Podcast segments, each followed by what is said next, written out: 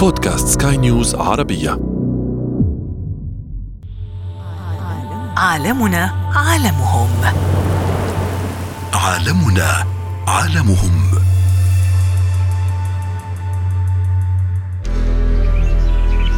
في عالمنا عالمهم. نسعى سويا لحماية البيئة والإنسان والكائنات الحية ونبذل جهودا كبيرة من أجل وقف التغير المناخي وارتفاع درجات الحرارة التي تؤثر على ثمار وأوراق الأشجار بمبادرات فردية ومحلية ودولية. والخطورة تكمن هنا فيما يحدث وماذا يحدث. قمه المناخ وبنناقش قضايا خطيرة جدا. هذه المبادرات عشان تتم تنفيذها حضرتك يمكن أنا بشير لنقطة مهمة جدا. المتسبب في تغيرات المناخية هي الدول الصناعية الكبرى. أفريقيا على فكرة والدول العربية لا تمثل أي شيء في هذا الموضوع. تبين أن اهتمام العالم والسلطات المحلية والدولية بهذه القضية لا يأتي من فراغ. فهناك اجتماعات وقمم من أجل التصدي لهذه المشكلة التي تهدد الجيل الحالي واجيالا قادمة. وتذكرت أن هناك عددا من المبادرات التي دعت للتشجير وزرع مليار شجرة هل المجهودات الفرديه كافية لحماية العالم من هذه التغيرات؟ لا، يجب أن يكون كلها جهود جماعية، وأن الدول الكبيرة التي فعلت ذلك عليها أن تطلع بمسؤولياتها في حماية الدول الصغيرة لأن هي لا تمتلك من الدعم المادي، لا تمتلك من الإمكانيات أنها تستطيع أن تواجه هذا التغير بمفردها. أنا لبنى الخولي أعرض لكم قضايا البيئة والكائنات الحية. What about sunrise? تدمير للبيئة الحاضنة للأشجار من طيور وحشرات وكائنات أخرى وتعتبر النباتات هي المأوى. الأراضي الزراعية اللي بيستخدم فيها كميات كبيرة جدا من المبيدات بتقضي على الديدان الموجودة في الأرض. مظبوط. طب مين اللي بيعيش في الأرض عشان ياخد هذه الديدان؟ طائر زي طائر أبو وردان. وبالتالي لما أنت قضيتي عليها باستخدام المبيدات أبو وردان ده هيمشي. هنا أتوقف قليلا مع أنواع النباتات التي تتضرر. وأكمل معكم ما قد بدأناه في حلقتنا السابقة عن الأشجار. هو في نوعين عشان بس نكون متفقين. اولا أنا عايز أشجار كأكسجين وكمنظر جمالي ده اتجاه في بعض الدول بتلجأ لهذا الموضوع. وفي دول أخرى بتقول لك لا أنا أعمله كمنظر جمالي كأكسجين ويكون شجر مثمر أو شجر منتج وبالتالي يبقى أنا يعني زي ما بيقولوا بضرب ثلاث عصافير بحجر واحد. الزراعة المائيه دي عملية سهلة جدا. معظم الأسطح بتبقى مليانة بعض المخلفات بتنظفيها يبقى أنت عملت نظافة. في نفس الوقت علمناه حاجة كويسة جدا. الأهم من كده إنه بيطلع منتج. يعني بيطلع مثلا ممكن يزرع طماطم ممكن يزرع فلفل ممكن يزرع خيار يزرع بعض المنتجات.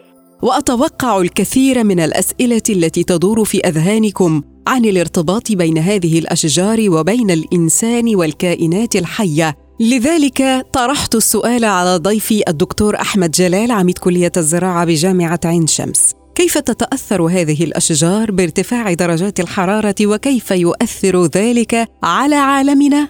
طبعا يعني زي ما أنا بقول لحضرتك هي بتعمل تنوع بيولوجي. زي ما حضرتك أشرت نقطة مهمة جدا في أنواع كثيرة من الطيور وأنواع كثيرة من بيكون ده الموقع أو المسكن بتاعها. فمعنى إن حضرتك تعملي كده معنى كده إن أنت حتى التنوع البيولوجي الموجود عندك مش هيبقى موجود. خدت بال حضرتك؟ يعني أنا هدي لحضرتك على سبيل المثال الأراضي الزراعية اللي بيستخدم فيها كميات كبيرة جدا من المبيدات بتقضي على الديدان الموجودة في الأرض. مظبوط؟ طب مين اللي بيعيش في الأرض عشان ياخد هذه الديدان؟ طائر زي طائر أبو وردان. وبالتالي لما أنت قضيتي عليها باستخدام المبيدات أبو وردان ده هيمشي هيسيب المكان ويمشي. طائر جميل زي طائر الهدهد. لا يتواجد في أي منطقة بترش مبيدات. يبقى حضرتك كده هتمشيه. طب إيه يعني لما يمشوا الطيور دي؟ لا ما هي الطيور دي ليها دور في القضاء على بعض الحشرات الأخرى زي ما إحنا بنقول إن في توازن بيولوجي داخل العالم. لو قضيت على كائن حي ممكن يطلع لي كائن حي تاني أكثر ضراوه اشد شراسة أنا ما أقدرش اقاومه فهي القصة كلها إحنا عايشين في عالم جميعنا يتعاون. لا يمكن القضاء على كائن لأن القضاء عليه هيخلي لي في كائنات أخرى تطلع تعمل لي مشاكل. العالم غير قادر على مواجهتها هي منظومة متكاملة ويعني ودائرة يدور فيها كل الكائنات الحية حول كوكب الأرض. أيضا يعني هناك الكثير دكتور أحمد من المبادرات سواء كانت دولية ومحلية ونتحدث أيضا في هذه الحلقة التي تتزامن أيضا مع قمة المناخ كوب 27 وكان هناك في السابق أيضا يعني في العام الماضي والأعوام الماضية الحديث عن الكثير من المبادرات حتى لبعض الدول. كالمملكة العربية السعودية لزرع مليار شجرة ومبادرات أخرى كثيرة. على سبيل المثال في باكستان زرع عدد من ملايين الأشجار.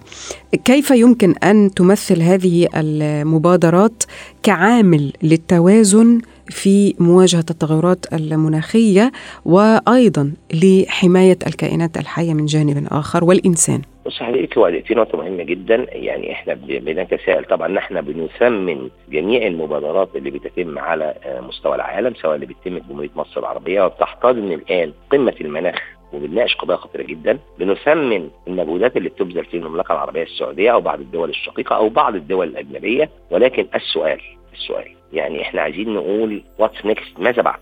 هذه المبادرات عشان تتم تنفيذها حضرتك يمكن أنا بشير لنقطة مهمة جدا. المتسبب في تغيرات المناخية هي الدول الصناعية الكبرى. أفريقيا على فكرة والدول العربية لا تمثل أي شيء في هذا الموضوع، يعني من هو متسبب في إحداث هذه التغيرات؟ الولايات المتحدة والصين وروسيا وغيرها الدول الصناعية الكبرى زي ما حضرتك بتقولي أوروبا الولايات المتحدة. تمام. بس مين الأكثر تضررا؟ الدول, النامية والأكثر فقرا.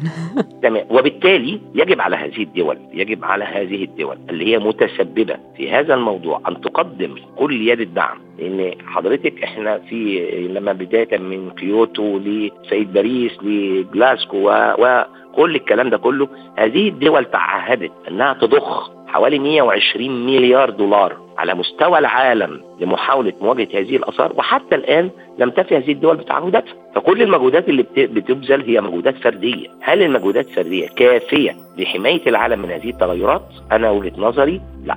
يجب أن يكون كلها جهود جماعية وأن الدول الكبيرة التي فعلت ذلك عليها أن تطلع بمسؤولياتها في حماية الدول الصغيرة لأن هي لا تمتلك من الدعم المادي، لا تمتلك من الإمكانيات انها تستطيع أن تواجه هذا التغير بمفردها، وبالتالي هذه المبادرات التي تمت نحن نسمينها جميعا هذه المبادرات ستأتي بنتائج ولكن يجب أن تكون هذه المبادرات بدعم قوي جدا من الأمم المتحدة بدعم قوي جدا من الدول الصناعية الكبرى في حماية هذا الكوكب وحماية الدول الأقل تقدما أو الدول النامية أو الدول الفقيرة في مواجهة هذه التغيرات. عالمنا عالمهم. زميلنا عمر نور الدين يأخذنا إلى عالم التكنولوجيا وحلقة شيقة في تكاست سنرى ما بجعبته من أسرار التكنولوجيا. عالمنا عالمهم. أعود معكم من جديد من التكنولوجيا لكوكب الأرض. دكتور هل هناك أنواع محددة من الأشجار التي من الممكن أن يستفيد منها الإنسان؟ يعني أنواع محددة يستفيد منها الإنسان بشكل مباشر سواء في المدن أو في الأماكن الزراعية من خلال هذه المبادرات، يعني يكون هناك أنواع محددة أم زرع أشجار لمجرد زرع الأشجار يعني في التربة؟ هو في نوعين هو في نوعين عشان بس نكون متفقين اولا أنا عايز أشجار كأكسجين وكمنظر جمالي ده اتجاه في بعض الدول بتلجأ لهذا الموضوع وفي دول أخرى بتقول لك لا أنا أعمله كمنظر جمالي كأكسجين ويكون شجر مثمر أو شجر منتج وبالتالي يبقى أنا يعني زي ما بيقولوا بضرب ثلاث عصافير بحجر واحد. اولا بزرع شجرة. نمرة اثنين بتديني أكسجين وبتاخد ثاني أكسيد الكربون و والكلام من ده بدي منظر جمالي. نمرة ثلاثة إن هي بتكون منتجة للثمار. أي أنواع من الثمار على حسب المناخ المحلي الموجود في المدينة اللي بيتزرع فيها. فده اتجاهات وده اتجاهات. المناسب للتربة أيضا التي تزرع بها. والتربة اللي موجودة والكلام ده كله وكمية المياه مدى توفر المياه في المدن. ما دي نقطة مهمة جدا. يعني العامل المحدد في هذه الزراعات هو المية وبعدين قدرة هذه النباتات على تحمل الملوحة أو تحمل الجفاف يعني بيتعمل دراسات كتيرة جدا. وبالتالي إذا توفرت لي كل هذه الظروف أنا من وجهة نظري هو زراعة أشجار مثمرة يستفيد منها الإنسان ويستفيد منها الطير ويستفيد منها الحيوان. ده مهم جدا. بالإضافة زي ما قلت لحضرتك توقية الجو وإعطاء مظهر جمالي للمدن الحضرية. إحنا شفنا في أوروبا اشجار التفاح دي مجرقة الدنيا التفاح موجود على الأرض. صح. واخده بال حضرتك بس المناخ والبيئه بتاعتهم تسمح يعني مناسبه لذلك.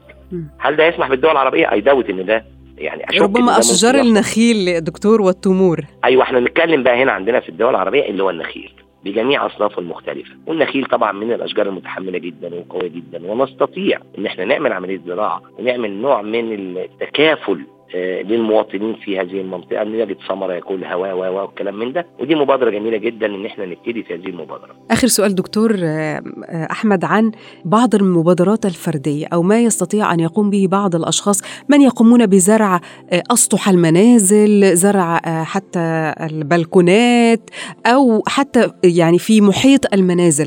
ما هي السبل التي يستطيع من خلالها الأشخاص أن يقدموا آه، يعني معالجة للبيئة من خلال زرع النباتات والأشجار؟ وحضرتك دلوقتي بتتكلمي على زراعة مهمة جدا اللي هي الزراعة المائية أو الأكوا بونيك زي ما بيقولوا ودي عملية سهلة جدا وإحنا بندي يعني إحنا على مستوى مصر أو في كليه زراعة جامعة عين شمس إحنا بنجيب بعض الناس اللي هم عايزين يستفيدوا بهذا الموضوع بنعلمه إزاي يعمل هذه الزراعة المائيه زي ما حضرتك بتقول يعملها في البلكونة يعملها فوق السطوح يعملها في أي حتة. اولا حضرتك بتجميلي المنظر الجمالي على معظم الأسطح بتبقى مليانة بعض المخلفات بتنظفيها يبقى أنت عملت نظافة. في نفس الوقت علمناه حاجة كويسة جدا. الأهم من كده إنه بيطلع منتج. يعني بيطلع مثلا ممكن يزرع طماطم ممكن يزرع فلفل ممكن يزرع خيار يزرع بعض المنتجات. فدي إحنا بنعمل مبادرات زراعة الاسطح أو زراعة البلكون حسب مساحتها وبتاع.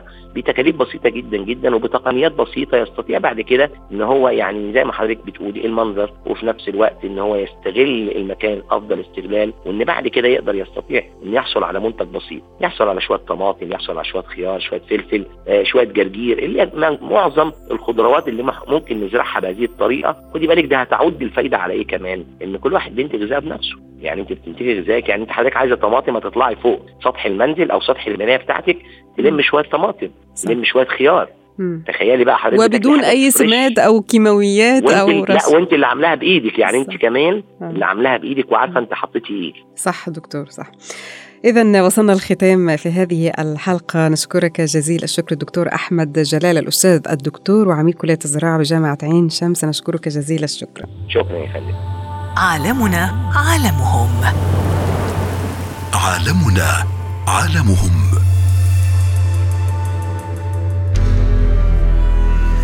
هذه الحلقة لا تتوقف هنا. سنكملها سويا. في سلسلة حلقات عن أحدث وسائل الزراعة والزراعة المائية لحماية كوكبنا. أنتظر منكم المشاركات عبر بودكاست سكاي نيوز أريبيا عالمنا عالمهم.